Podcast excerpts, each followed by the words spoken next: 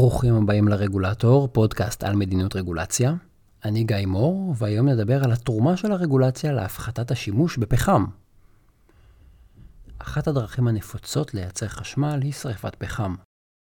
בישראל תחנות כוח פחמיות הן מקור זיהום האוויר הגדול ביותר, ולכן, בצדק, המשרד להגנת הסביבה מתנגד להקמת תחנות כוח פחמיות נוספות. העמדה הזאת לא ייחודית לישראל, ומדינות רבות מחפשים תחליפים לפחם כמקור ייצור חשמל. אבל בעשור האחרון השימוש בפחם, לייצור חשמל לפחות, הולך ופוחת. בארצות הברית הסקטור ממש קורס. בתוך פחות מעשור, בין 2008 ל-2016, החלק היחסי של פחם בייצור חשמל צנח ב-38%. ומהירידה בשימוש בפחם, יש גם ירידה בזיהום שהוא גורם לו. בארצות הברית הרגולציה על שימוש בפחם לייצור חשמל זכתה לכינוי המלחמה בפחם. The War on Coal. הרציונל המרכזי הוא שאם הרגולציה תגביל ותייקר את השימוש בפחם, הוא יהפוך להיות פחות אטרקטיבי ויעשו בו פחות שימוש. המלחמה בפחם מורכבת משורה של רגולציות, כמו מגבלות לזיהום אוויר, סטנדרטים לגבי פליטות מזהמים וכספית, והתוכנית לחשמל נקי. ה-CPP. בשונה מרגולציה סביבתית מסורתית, שלושת הרגולציות האלו, שהן הגדולות ביותר, הן התמקדו במיוחד בייצור חשמל מפחם. והטענה היא שהמלחמה בפחם, בעיקר בזכות שלושת הרגולציות האלו, הצליחה לצמצם דרסטית את השימוש בפחם ואת הזיהום ממנו. מצד אחד, למשל, אנחנו רואים ארגונים סביבתיים בארצות הברית, שמסבירים שזה מה שקרה, הרגולציה הפכה את השימוש בפחם ליקר יותר או הגבילה אותו, וזו במיוחד רגולציה שנקבעה בתקופת אובמה. ולכן הארגונים הסביבתיים טוענים שהרגולציה עוזרת ולכן צריך עוד רגולציה סביבתית. מהצד השני, ממשל טראמפ והמתנגדים לרגולציה סביבתית ולרגולציה בכלל, הסכימו שהרגולציה הזאת בהחלט מייקרת את השימוש בפחם ופוגעת בציבור, ולכן הם התנגדו במקור לקביעת הרגולציה מלכתחילה, והיום הם קוראים לבטל את הרגולציה הסביבתית. כמובן שהארגונים הסביבתיים טוענים שביטול הרגולציה יגרום להיקף השימוש בפחם לחזור למה שהיה בעבר ויגדיל את הזיהום. אז שני הצדדים מסכימים שהמלחמה בפחם הביאה לאפקטים לא מבוטלים.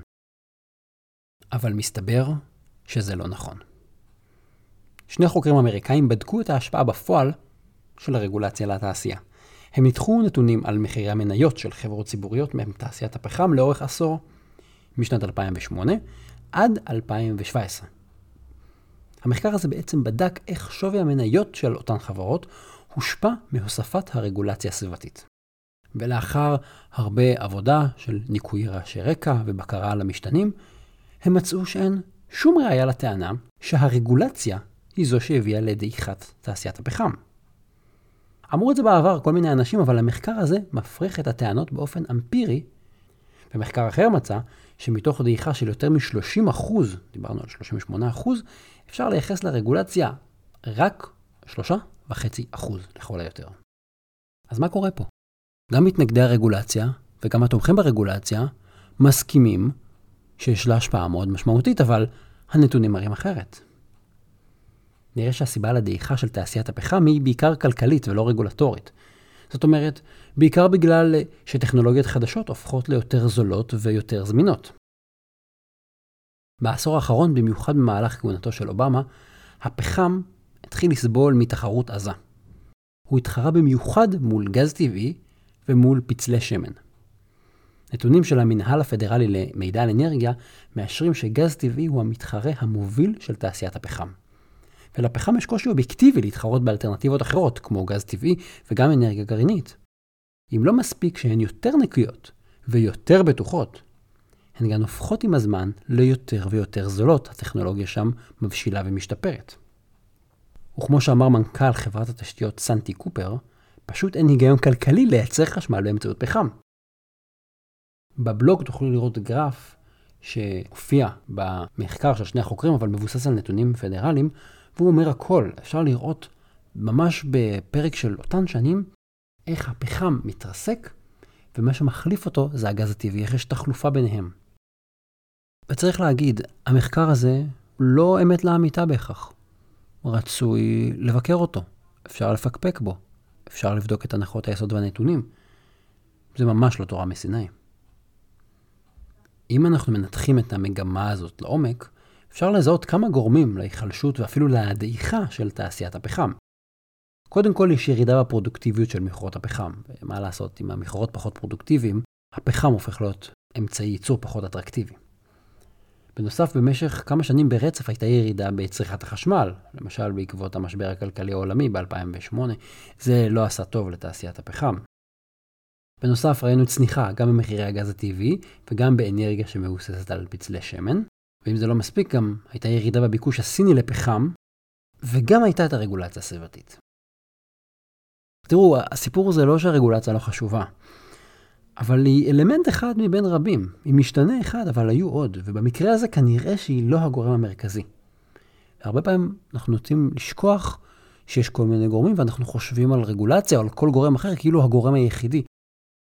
ואם אנחנו מבינים את זה, אז אפשר להגיד בצורה מפורשת שהמלחמה בפחם פשוט לא קרתה במציאות. והמלחמה בפחם היא לא מה שניצח את הפחם. יכול להיות שהפחם הפסיד, אבל זה לא שהמלחמה הרגולטורית בפחם ניצחה אותו. תראו, זו לא שאלה של עלות מול תועלת, שאלה של יעילות. זאת שאלה של אפקטיביות. האם מה שאני עושה באמת משיג את המטרה? ונראה שההשפעה של הרגולציה הייתה נמוכה ולא כל כך דרמטית כמו שהצדדים להוויכוח האידיאולוגי מנסים לטעון. וזה לא אומר שהרגולציה הזאת היא מטרה לא טובה, וזה לא אומר שהיא לא יעילה. פשוט נראה שבמקרה הזה התרומה של הרגולציה הייתה שולית. רגע. אז אם הרגולציה היא לא כל כך משמעותית, אם המלחמה בפחם היא לא מה שהביס את הפחם, למה גם מתנגדי הרגולציה וגם התומכים ברגולציה מספרים לנו סיפור אחר? אז גם הארגונים הירוקים שתומכים ברגולציה הזאת וגם המתנגדים של הרגולציה כמו טראמפ מספרים לנו על דרמה, על מלחמה רגולטורית נגד תעשיית הפחם. למה שהם מספרו לנו מידע שהוא לא נכון? בעיקר כי זה משרת אותם. זה משרת אנשים כמו טראמפ, שמנסה לבנות תדמית שלוחם ברגולציה הנוראית. וזה משרת את הארגונים הירוקים, שמספרים שהרגולציה היא הדרך להגן על הסביבה, ושצריך אותנו, את הארגונים הירוקים, כדי לקדם כזאת רגולציה. כי אם הזיהום הזה פוחת מסיבה אחרת, זה מקלקל את הסיפור שהם מנסים למכור לנו, שני הצדדים. וזה אומר שאולי לא כל כך צריך מלחמה ברגולציה, או לא כל כך צריך את הלובי של הארגונים הירוקים. אני לא טוען שהם משקרים ביודעין, אבל אנשים נוטים להאמין במה שמסתדר עם האינטרסים ועם הנחות המוצא שלהם. ואין מה לעשות, הארגונים הירוקים מאמינים שרגולציה היא הפתרון לזיהום סביבתי, ומתנגדי רגולציה אדוקים מאמינים שהרגולציה היא רעה ומזיקה. וכשאנחנו מחפשים משהו מספיק, אנחנו נמצא אותו. אז גם למתנגדים של הרגולציה, וגם לתומכים הירוקים בה, נוח לטעון שלרגולציה הסביבתית יש אפקטים דרמטיים שלא קרו. בגלל שבמדינה המודרנית יש המון רגולציה, אז קל לטעון שהכל בזכותה או באשמתה, תלוי באיזה צד אתם. גם אני נוהג להסביר תופעות ובעיות שונות בכך שהרגולציה גורמת לכך או תורמת לכך.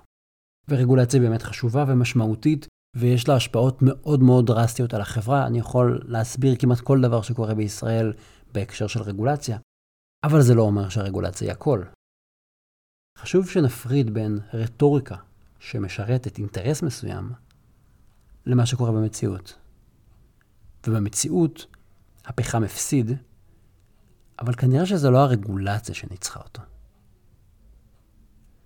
תודה שהאזנתם לעוד פרק של הרגולטור. אתם מוזמנים לעקוב אחריי גם בבלוג בפייסבוק וגם באתר האינטרנט regulator.online. אני אשמח מאוד אם תספרו לחבר או חברה על הבלוג או על הפודקאסט. זו הדרך שלי להגיע לעוד מאזינים. אני גיא מור, התכנים משקפים את דעותיי בלבד.